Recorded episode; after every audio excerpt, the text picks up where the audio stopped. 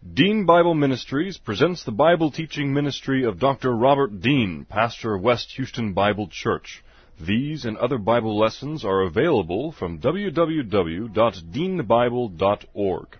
Now let's listen to our lesson from God's Word, the Bible. This is the record that God has given to us, eternal life. And this life is in His Son. He who has the Son has the life. He who does not have the Son of God does not have the life. He who believes on him is not condemned, but he who believeth not is condemned already because he has not believed in the name of the only begotten Son of God. For there is no other name under heaven given among men whereby we must be saved. For by grace you have been saved through faith, and that not of yourselves, it is the gift of God, not of works, lest any man should boast. For I am persuaded that neither death, nor life, nor angels, nor principalities, nor powers, nor things present, nor things to come, nor height nor depth, nor any other created thing is able to separate us from the love of God which is in Christ Jesus our Lord. For of him and through him and to him are all things, to whom be the glory forever. Amen. Before we begin our study, let's make uh, let's take a few moments to go to the Lord in prayer to ask His guidance and direction on our study of the Word this morning. Let's pray. Father, you have revealed yourself to us in your word and you have superintended not only the writing of your word through the inspiration of the prophets and the apostles, but also you have overseen the transmission of the text so that it has been preserved for us down through the centuries. So that when we come to your word, we know that this is not just a book of human design, not just a book of human information, but it is a, a revelation given to us supernaturally uh, from you. And therefore it is truth. It is absolute truth. It is that standard by which we evaluate all things in our life and it is that standard that orients us to reality. It is the anchor that gives stability and tranquility to our souls. And it is upon the basis of your word that God the Holy Spirit advances us spiritually as we learn your word and rely upon it and as we make it a part of our lives and internalize it, then God the Holy Spirit uses that to transform us into the character of the Lord Jesus Christ. Now, Father, we pray that as we study today that we might be encouraged, strengthened from your word. We pray this in Christ's name. Amen. Yesterday I had lunch with uh, three other men, all of whom were uh, seminary graduates. One man has a couple of doctorate degrees, one from Dallas Seminary, one from another school. Another man is working on a, also about to finish his PhD. And then another man had, was a seminary graduate and is the head of a, of a local ministry. And we were discussing the uh, current unpleasantness, one might say, uh, in terms of the crisis that affects not only the United States in terms of uh, finances, but also uh, the situation that affects the entire world and the trends that we have been observing over the last uh, 30 or 40 years as the world has moved more and more towards internationalism and has moved uh, further and further away from the basic establishment truths that are laid down in the Word of God, especially as this applies to the, to the United States. And as we were discussing the current crisis and some of the uh, moves that the current administration is making to try to, uh, in their view, resolve this crisis, one of these men said, well, one good thing about this is, as, I ha- as much as I hate to admit this, it has caused me to realize that I still had a level of trust in my soul for finding security in the stability of our nation. And I thought, well, that was a that was a good admission because that's true for most of us. I think that that we look at our lives and we see the heritage that we have in this nation, and we see the history that we have, and we as believers and many of us have a tremendous love for the heritage of this nation, the freedoms and liberties that we have been given, and we've been concerned over the last hundred years or so as the trends in Western civilization and in the United States specifically have moved more and more towards socialism. And if one were to read Karl Marx, you would realize that uh, he was not one of the Marx brothers, that he said that socialism is merely the first step on the way to communism. And communism is one of the most evil systems of economics and government in the world. And it is, uh, that is the direction that the world is moving. It is hostile to God. It is hostile to everything that is taught in the Word of God. And as we in the United States and in Western civilization as a whole move more and more in this socialized direction, we as believers will become more and more discouraged if we put our eyes on government, if we put our eyes on politics, if we put our eyes on the institutions of man and on men, then we are doomed to disappointment. And we need not be so distracted by government, by politics, by economics. Now that's hard for some of us, I include myself, who are news junkies. We live in the era, era today of such massive communication that is e- it is easy for us to uh, run ticker tapes across our computer screens and have alerts coming in through email from numerous news sources and constantly being uh, inundated with things that are happening in the political sphere. And that can be a distraction to why God has put us here, why God has called us and His purpose for our life. And it is easy for that to get our attention off of eternal realities and our mission in terms of number one, proclaiming the gospel to a lost world. Number two, being a witness uh, to God's grace in our life to both the angels and to mankind. And number three, growing to spiritual uh, maturity and learning to trust God in each and every circumstance. And so we need to be reminded and, and kicked in the rear every now and then that, that we should not put our faith and trust in man because only the fool trusts in man. But blessed is the man who trusts in God. In light of a lot of these situations, I made a decision this last week that I've toyed with for about four months, and that is to switch the Tuesday night study on Kings to uh, Sunday morning and move Revelation to tu- Tuesday night because the things that we see in First and Second Kings in the Old Testament, the ministries of Elijah and Elisha, are parallel to what is going on in the United States uh, today.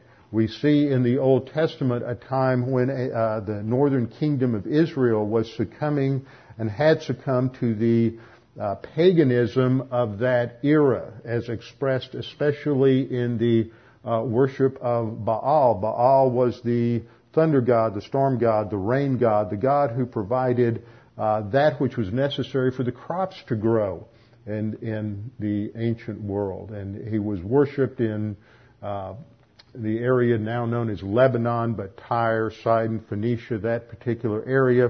But there were variations of the uh, Baal, storm god, thunder god, Jupiter among the uh, Romans, Zeus among the Greeks was also the uh, storm god, the god who brought rain and fertility. And fertility, of course, means prosperity. And so they were worshiping prosperity, much as uh, modern Western civilization, modern America worships prosperity, worships material things. We've adopted uh, as a nation a worldview that is predicated upon uh, Darwinism and evolution, which means that the ultimate reality in the universe is matter. And so that which must be worshipped is matter, and that which comes from matter. And this, of course, will naturally yield a materialistic worldview and a focus on, on material things as the uh, source of happiness and meaning in life. The modern view is no different from the ancient view. It might have a few little uh, different nuances to it, but it's basically the worship of uh, prosperity, material things as the means to happiness. Ro- uh, Romans 1 warns us that when we reject God as the creator, then we will substitute the worship of the creature or creation in his place. Ultimately, man always worships something. No matter what the, uh, the secular atheist, the philosophical atheist, or the functional atheist in our world today say, they are just as religious, just as religious as the uh, most devout uh, Islamic cleric or the most devout uh, Hindu worshiper or the most devout Buddhist monk. Uh, they are just as religious. It is just that we have been uh, fed a lie that somehow atheism, with the removal of God, is just as is is irre, is not religious. It is uh, neutral, and it is not. If the statement there is a God is religious, then the statement there is no God has to be equally as religious. And so the inclusion or exclusion of anything having to do with God or the Bible or spirituality or religion is equally religious. And yet, uh, those who influence the law and the courts in this country just can't seem to understand this basic rule of logic. And so we as believers find ourselves living in a world very much different from the one in which we grew up. Whether you're 20 years old, 30 years old, 60 years old, or 80 years old, you have seen a slide. Uh, Robert Bork called it slouching to Gomorrah. We quit slouching right after he wrote that book and we started sliding quickly uh, toward Gomorrah. And we are continuing to increase our speed. But what else can you expect from the world? What else can you expect from worldly fallen unbelievers than to act like worldly fallen unbelievers?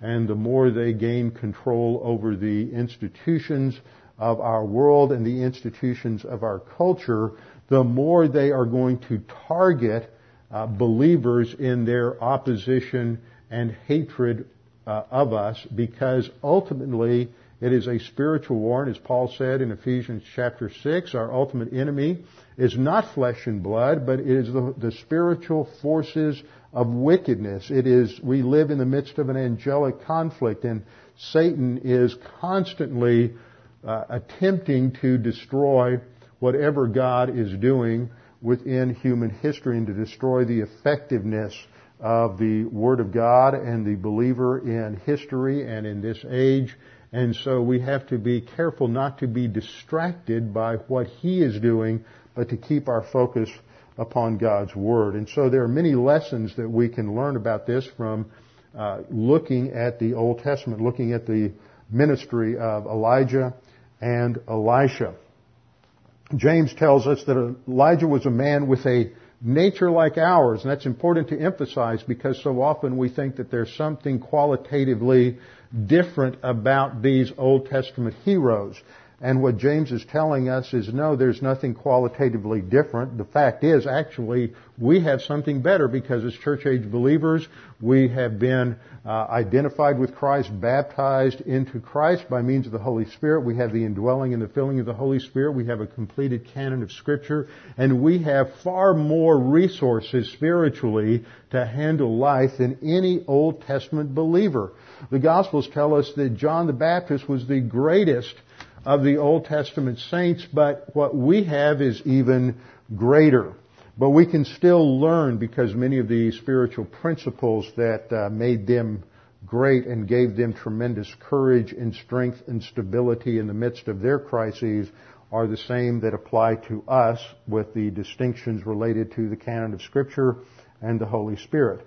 Elijah was a man with a nature like ours and he prayed. That's part of the solution as we'll see as we go to our key passage this morning. Now in, when we look at this, the life of Elijah and going back to the Old Testament, I want to point out six areas in which we see a comparison between 9th century Israel and the United States. First of all, a biblical worldview has been replaced by a pagan worldview.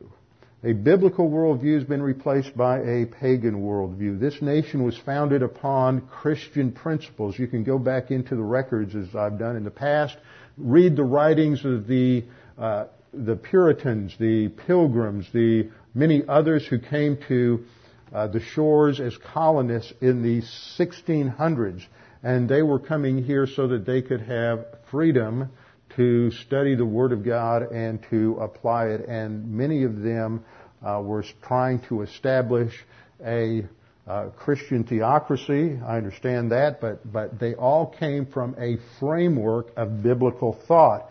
And this informed the founding fathers by the time of the, the American Revolution. And if you read their documents, you read court documents up through the end of the 19th century, numerous lower court as well as Supreme Court decisions recognized that this was a Christian nation. Not that it was regenerate, but that its heritage, its history, the, the ideas that informed the thinking of those who shaped our institutions came from the Bible.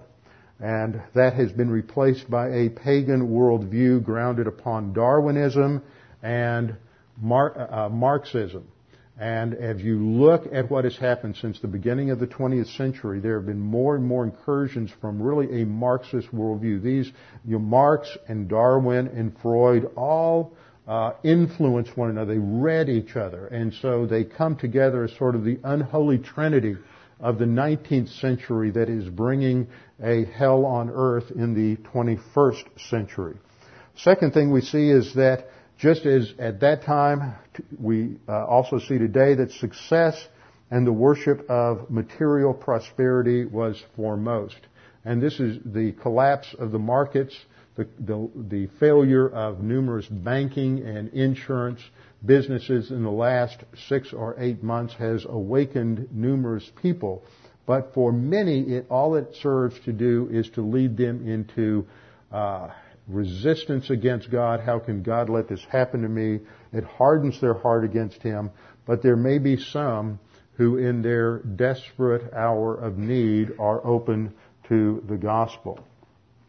Third, we see from the scripture that the trend of the sin nature, once it rejects God, is to create a false world and a false view of life. It's a fantasy world. Fools say in their heart there is no God. Functional atheists live as if there is no God. And when they start making policy based on fantasy, then it will eventually snowball into uh, massive crises. Next year at the Chafer Seminary Conference, I'm hoping to focus uh, the conference on evolution and creation. Uh, I've already secured John Whitcomb, one of the co-authors of the Genesis Flood, as a speaker.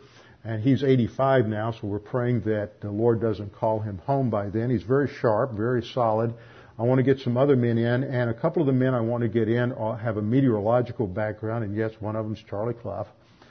And, but what I want these guys to be able to do for, for the conference is to show the relation of this whole uh, view on climate change and global warming that is shaping so much policy, both in business and in government, today and show that that's really grounded on an evolutionary foundation. And that connection needs to be made very clearly for people. So when we start with a false foundation and fantasy world of Darwin, Darwinistic evolution, that shapes our whole understanding of how the world and nature, creation came into being and how it operates, the mechanics of nature, and the result of that is that when we start making policy based on that uh, that false assumption, then of course it's, it's going to uh, create havoc in the world.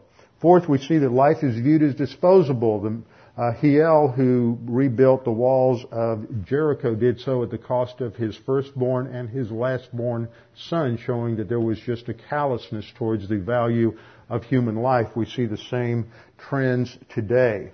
Uh, fifth, the result of religious decisions ultimately impact policy decisions. And so when the religion that dominates the culture is a false religion, a false view of God, a false view of reality, then the policies that come out of that are also false and destructive. And sixth, we see that those who stand up for absolutes and objective truth will be demonized, marginalized, and criminalized. And I was given an article this morning from uh, by one of the deacons. It came in. It was in the Morning Chronicle, and the headline is The military again grapples with the role of religion. And the thrust of this article is on how a group, I, I just love the way they, uh, the euphemistic titles that some of these anti-Christian groups have. It's the Military Religious Freedom Foundation is bringing a lawsuit against the Pentagon trying to remove uh, the influence of Christianity and having chaplains and that kind of a thing. This is an ongoing uh, attack on the military. It's been going on for a number of years, continues to go on. But we're going to see that as the uh, as the liberal left in America gains more uh, uh, gains a greater purchase hold upon this the culture that they will gain greater courage and they will uh, attack Christianity and Christians much more openly. It's it's the whole process of gradualism, and there were few that saw that that Supreme Court decision that removed prayer from public schools back in the early 60s was really the first step in a series of steps that is designed by those who are hostile to Christianity to remove Christianity completely from the marketplace of ideas in America, to marginalize it, and to render it something that is just, just, those Christians can do what they do, but as long as they keep it in their church on Sunday morning and they don't let those ideas affect business ideas, political ideas, legal ideas, or any kind of educational ideas, then they will just, they will be fine. Now what we need to remember are five basic principles. First of all, as long as you're trusting God, there are no hopeless situations. There's no hopeless situation. If God is for us, who can be against us, the scripture says. We never stand alone. God is always with us. Romans 8:31. God is for us. Who can be against us? God never leaves us. Jesus said, "I will never leave you or forsake you." Uh, third, we always face tests and multi-layered tests, and God uses the adversity in our lives in order to teach us to trust in Him. That's what's going to happen with Elijah. That's what we've been studying uh, on Tuesday nights about how after Elijah announced to Ahab that there would be no more rain until he said so, God took him out of the picture, hid him away in a desert area on the eastern side of the Jordan River and uh, fed him, protected him, and God said he would bring him food by the ravens and that uh, he would get his water from the brook Kerith that where that was near where he was he was uh, camping. Now, as each day went by, Elijah saw the water dry up. And so he, just as many people have watched their 401ks dry up and they have watched their, uh, perhaps their jobs dry up and they have seen the economy of this nation dry up, Elijah saw that as well because when the believer is living in a nation under discipline, a nation that is operating on a fantasy, then the believers are going to go through the same tests and crises of everybody else. But we have a solution. We have hope. We have a God who takes care of us and we realize that as we go through these uh, uh, situations of adversity, God is training us and preparing us for future ministry as he was doing with Elijah. Uh, fourth, we realize that when we do the right thing the right way, the results may not always be what you originally intended or expected. This is exactly what happened with Elijah. Uh, Elijah did not know that God was going to hide him away for three and a half years, feed him uh, by the ravens, by the brook Kerith for a while, and then later take him to, into the heart of enemy territory in uh, Zarephath and there feed him by means of a widow. But God doesn't show us what's happening, what tomorrow will hold or the next day, for we are to live uh, one day at a time. We saw the principle that when a nation is under divine discipline, even pos- the positive, mature believers will suffer by association. And we need to remember this is just a time to accelerate our own spiritual growth, and therefore that can be a source of, of real uh, joy for us. We need to be reminded of key promises that we find in God's Word, such as Psalm 56:4. In God, I will praise His Word. I want you to notice in these promises the centrality of faith and the centrality of His Word. That is what we trust. It's not faith in faith. It's not faith in sort of a, uh, uh, an undefined hope. It's not faith in sort of a uh, uh, sort of an abstract change. It is faith in the concrete substance and content of God's Word and His promises. In God I will praise His Word. In God I have put my trust, I will not fear. See, when we live in uncertain times, then we are tempted to be afraid because it is a time when we don't know if we'll have a job tomorrow, if we will have the funds we need for our retirement, if we're going to be able to pay for the health care that uh, we would like to have as we grow older, as we face certain uh, health problems. We don't know how we will survive. Well, we never do. Nobody ever has in all of human history, so quit worrying about it. One thing we know for sure, you're all going to die. No matter what you do, no matter how much you worry, you're still going to die. You may die tomorrow, you may die in 20 years, but all you're concerned about is a little bit of time. So we need to focus on the Lord.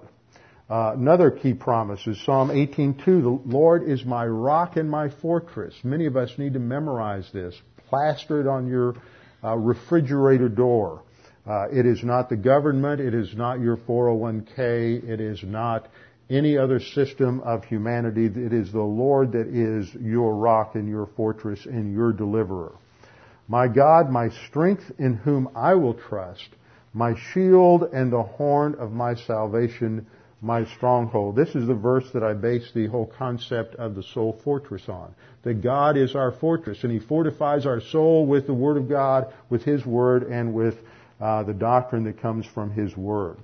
Psalm 20 verse 7 says some trust in chariots, they trust in the military, they trust in a sound uh, defense, they trust in being able to uh, have the proper weapons at home so that they can defend against lawless elements. Some trust in chariots, some trust in horses, i.e. technology, transportation, things of that nature. But we will remember the name of the Lord our God. Our trust is not in these things. Our trust is, not that there's something wrong with those things, but our trust is not in them. Our trust, our happiness, our stability is in the Lord our God.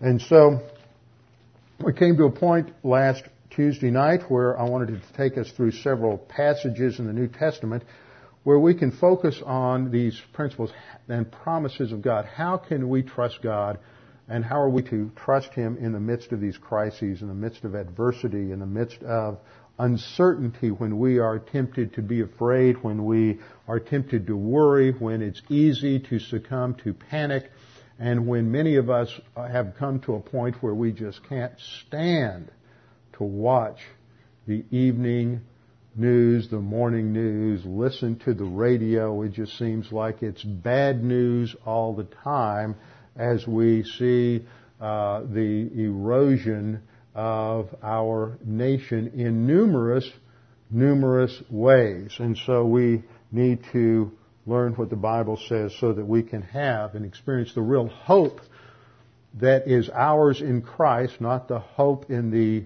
political Messiah of today, but hope in God that there is change and that change is going to come one day. And of course, that will occur when the Lord Jesus Christ returns. So we begin a little study in, of some promises in Philippians chapter 4.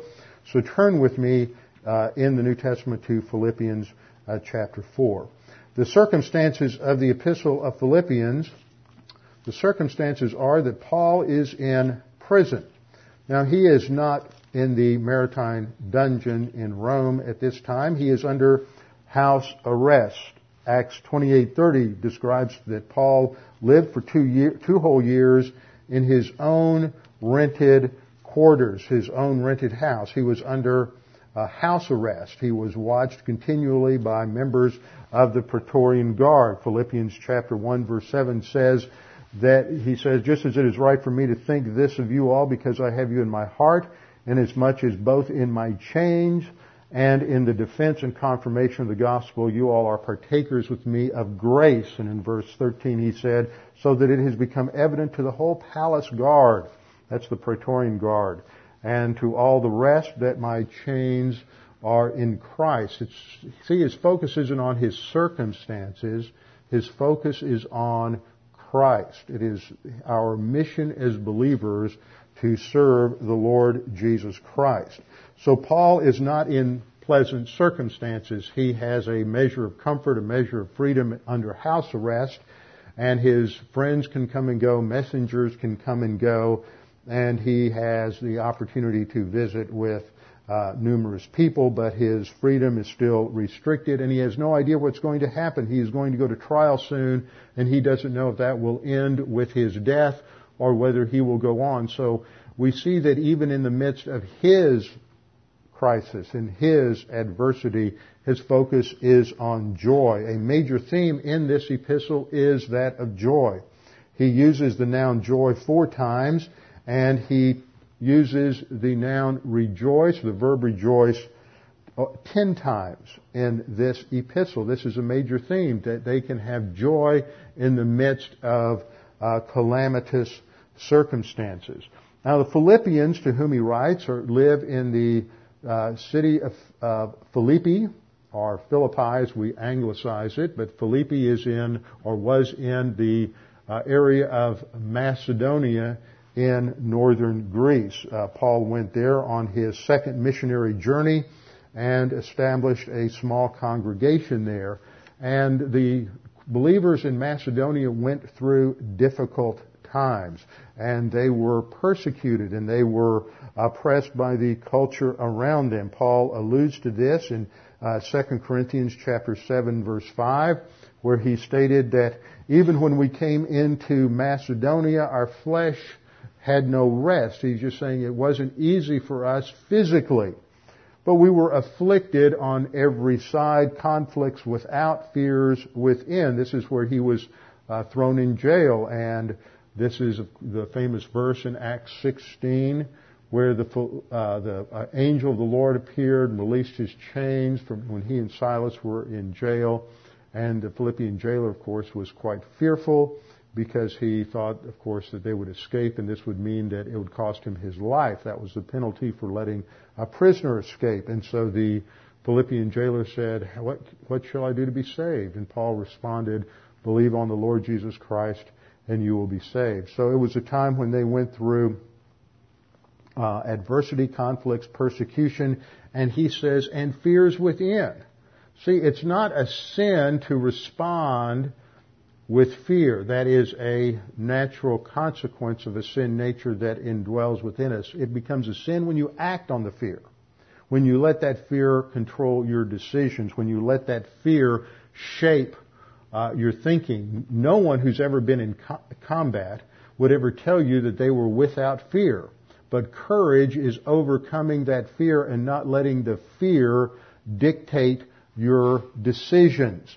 And so Paul is not letting the fear control. So he addresses uh, the Philippians from a position of strength, understanding what it is like to live in the midst of uh, terrible circumstances, circumstances that are shaped by adversity, by oppression, and by uh, persecution. And what we learn in Philippians 4 is that joy, real joy, real stability and peace in life is not determined by circumstances, but by a mental attitude that is grounded on the Word of God. To get that mental attitude demands discipline, mental discipline, mental fortitude. As believers to handle what is coming in this country, we have to become mentally tough. Not just bootstrap tough, but tough because we have devoted ourselves to the teaching of God's Word and it has become a part of us. That's what gives us the, the, the real strength in our in the spine of our soul that we can handle whatever uh, comes our way and look at these circumstances from God's perspective and not from our perspective. Um, the initial command is to rejoice uh, in the Lord always. And I've just noticed that the computer has dropped all my Greek fonts, so you'll just have to, uh, we'll have to get around that. Rejoice in the Lord always, he says, and again I say rejoice, the repetition of this command, it's a present active imperative. Almost all the commands in this section are present imperatives. Now the reason that's important is because a present imperative stresses something that is to be the normative, standard operating characteristic of a believer's life. Uh, when he shifts to a an aorist, he's making a priority out of that. But a present imperative emphasizes this is to be the day by day, moment by moment mentality of the believer. We are to have a mental attitude of joy. Jesus said that if His Word abides in us, then we will have His joy. So this joy isn't something that is uh, separated from the Word, that is distinct from the Word, that is somehow divorced from a relationship with God. It is not just something we uh, create in our, uh, in the strength of our own flesh, but it is the result of the Word of God and the Spirit of God. Uh, Philippians chapter uh, 4 verse 5 then goes on to, to, say a second command. This is an aorist passive imperative. Let your gentleness be known to all men. The Lord is at hand. Now that word for gentleness is really misunderstood. I don't think that's a good translation and it doesn't communicate the real significance of that word in the Greek. The word in the Greek for gentleness is epieikes. And this really defines a type of thinking and a, an, a, a, an objective, stable way of looking at life. It refers to a considerate, thoughtful, or rational mindset that is able to objectively evaluate life situations without falling into either self-interest or emotion and panic. So it is not gentleness in the sense of being uh, uh, not being strong, but it is a mindset of objectivity. And because of that, we're not going to yield to the panic and the pressure and the emotion of a situation. This is one of the great ways in which Satan can distract us from our job. Just think about what it was like in September of this last year when Hurricane Ike hit. Ike hit and we became glued to the news, especially if we led up to it and if you had any kind of electricity uh, for the next week or so afterward, trying to find out all the information you could about what was going on. And we tend to get it, become addicted to getting all that information. And all of that distracts us from the main issue at hand. We can get so focused on all of the peripheral details of life that we're not doing what our main job is. And some of you may have noticed that when you did go back to work and schedules returned to something normal, uh, it, it, took two or three days to just sort of settle down into your day-to-day work and refocus again on your job and your task because everybody wants to talk about what's been going on and what's the news and do you have power yet and all of these other things that distract us. And so uh, that's the opposite kind of mentality than what Paul is talking about here. He's talking about a, a mindset that remains stable and focused, keeping uh, focus on the task that God has given us, what He's called us to do in the uh, Christian life. And the command that's here is to let this gentleness be known. Uh, it's the Greek word ginomai for no, uh, or gnosko for knowledge, something that becomes known. It's a passive. So we don't tell everybody about it. They observe it. It's passive. And they watch us and people around us observe what's going on in our lives, how we respond to the adversity around us, and they see that there is something solid, something stable, something that doesn't get ruffled by the details of life. And so we are um, commanded to let that way of thinking be observed by those around us. And the motivation is the Lord is at hand, the Lord is near.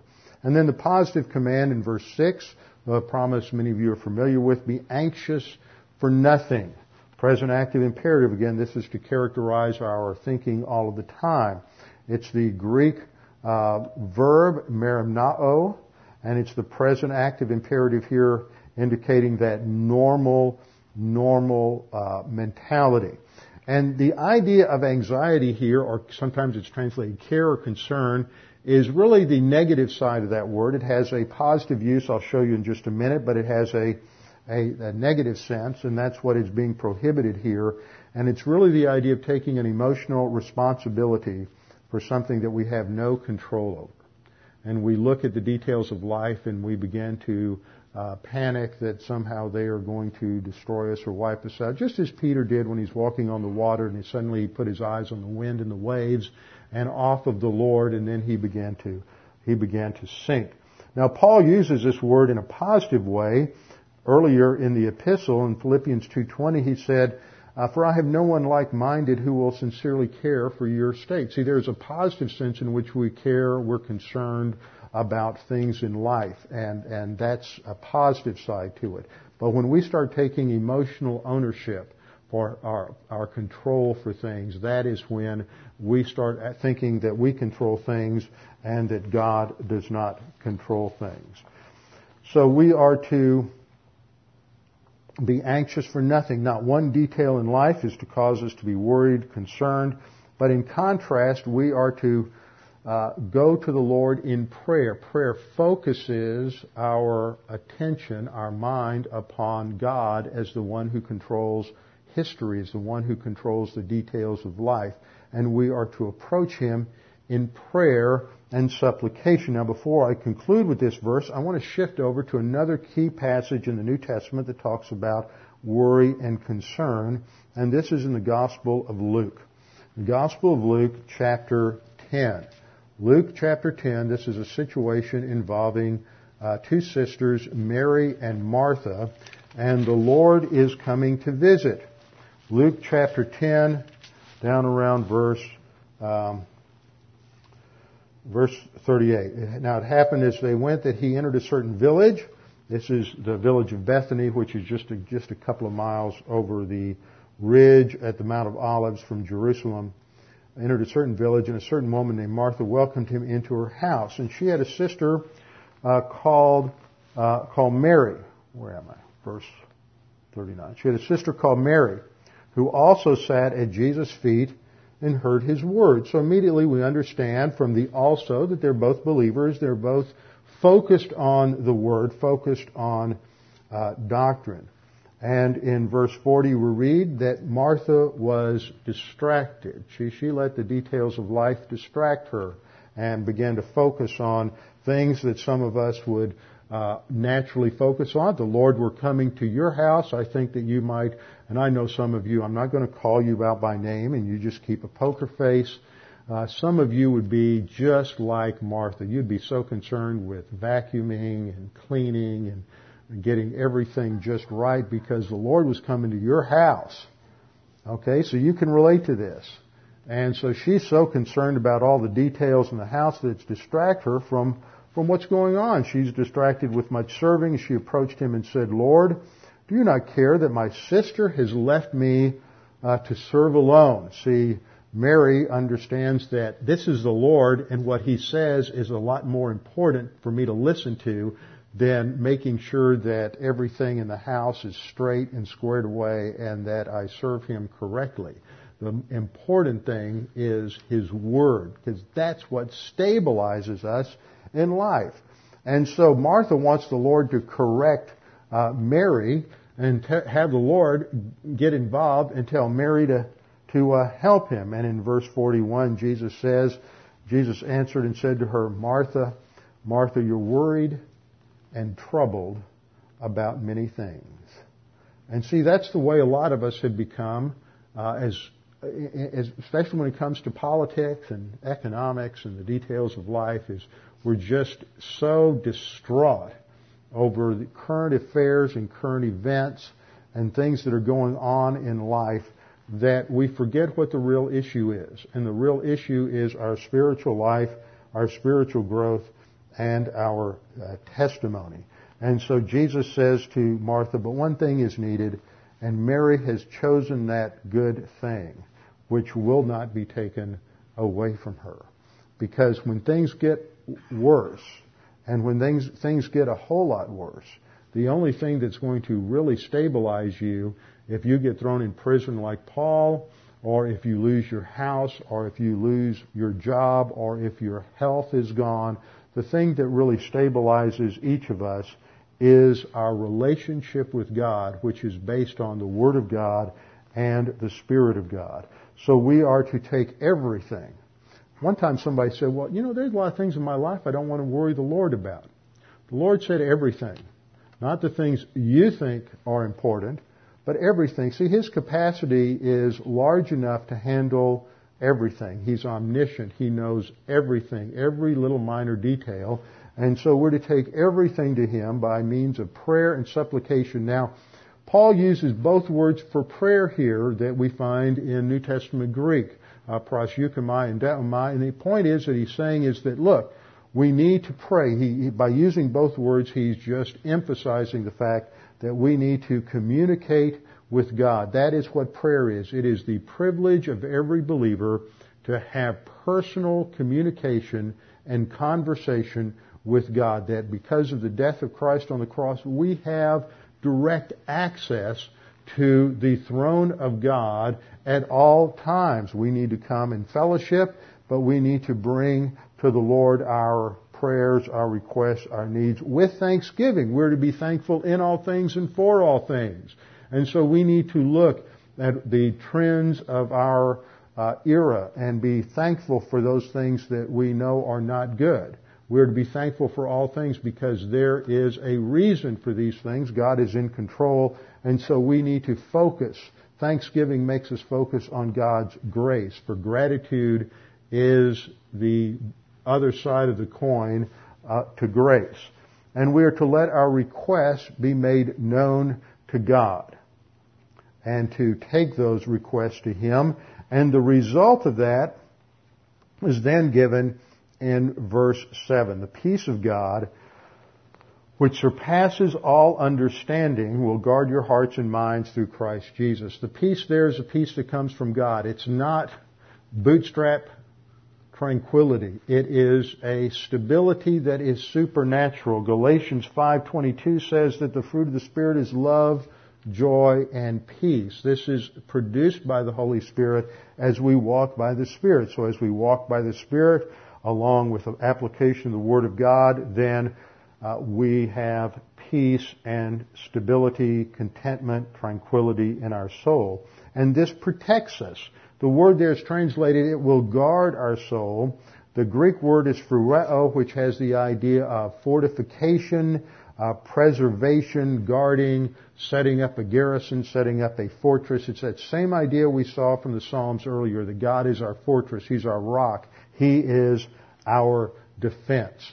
So what we need to learn to do on a consistent basis are the three steps of the faith rest drill. First one, first of all, claim a promise. We need to have promises in our control. We need to know the Word of God, memorize the Word of God. Jesus didn't use principles when he confronted Satan when he was being tested in the wilderness. He quoted Scripture. We need to know the Word of God. So we need to grab a promise, a phrase, a statement in the Scriptures, and we need to start thinking about it and mixing faith with that promise. And the second step, we think through it. We meditate on it. That's what the psalmist says. To meditate on God's Word day and night. It means to think about it, to roll it over in our mind, to, to, to focus on what it says and why it makes the promises it says. And then as we do that, we come to understand the thinking that is embedded in the promise, those doctrinal rationales, and it leads to conclusions that I can trust God and I can therefore rest and relax and I don't need to be distracted with all of the things that are going on. In fact, I can sort of sit on the sideline and have a relaxed mental attitude about the whole situation and just sort of chuckle to myself as I watch how God is working in history and not become so subjective that I get wrapped up in the trends of history and what might happen to me. We need to avoid the self-absorption and become more oriented to God and occupied with Christ. Well, I have, I want to go through about two or three more examples in the New Testament of how we handle adversity and how we claim promises, focusing on some of these promises. And this is the kind of thing that God was training Elijah to do while he had him at the brook Kerith and then later when he took him to Zarephath and he was living with the widow there. Because you can't get to the kind of victory Elijah had at Mount Carmel unless first of all you go through the process of spiritual growth, facing tests with the promises and the provision of God and realizing that it's only when we tr- relax in God that He can solve all of our problems. Let's bow our heads and close our eyes. Father, we're thankful that we have your word to go to, that it stabilizes us with absolute truth. Father, we're thankful that we have God the Holy Spirit who fills us and enables us to understand the things of Scripture and who produces spiritual growth. And He is the one that produces the fruit in our lives that come from the, the study of your Word. Father, we pray that if there's anyone here this morning that looks at this and says, well, I'm not really sure how any of this applies to me, I'm not sure what the Bible has to do with me, that they may come to understand that, that they can understand these things only when they have a relationship with you that is based on faith in Jesus Christ. They have to trust in Christ as their Savior. Jesus died for everyone. He paid the price of sin on the cross that all who believe might have eternal life. Once we believe in Jesus Christ as our Savior, we are given new life. We're adopted into your family. We can then grow spiritually on the basis of what Christ did for us, on the basis of your Word and the indwelling Spirit that we have. So, Father, we pray that if there's anyone here without hope, uh, without an understanding of your Word, uncertain about their destiny, that they can take a take this time to focus on your promise of eternal life and eternal salvation through the death, burial, and resurrection of our Lord Jesus Christ. That on the cross He paid the price, paid it in full, so that by simply believing in Him we can have eternal life. Father, we pray for the rest of us that have already believed that we might come to understand that there have always been crises in history. One thing we know for sure, we live in the devil's world, and the devil is always going to have a target on the body of Christ. And so it is our responsibility to learn how to uh, deal with those uh, attacks on the basis of your word and to relax and rest in your protection and your provision. And we pray this in the name of Jesus Christ, our Lord and Savior. Amen.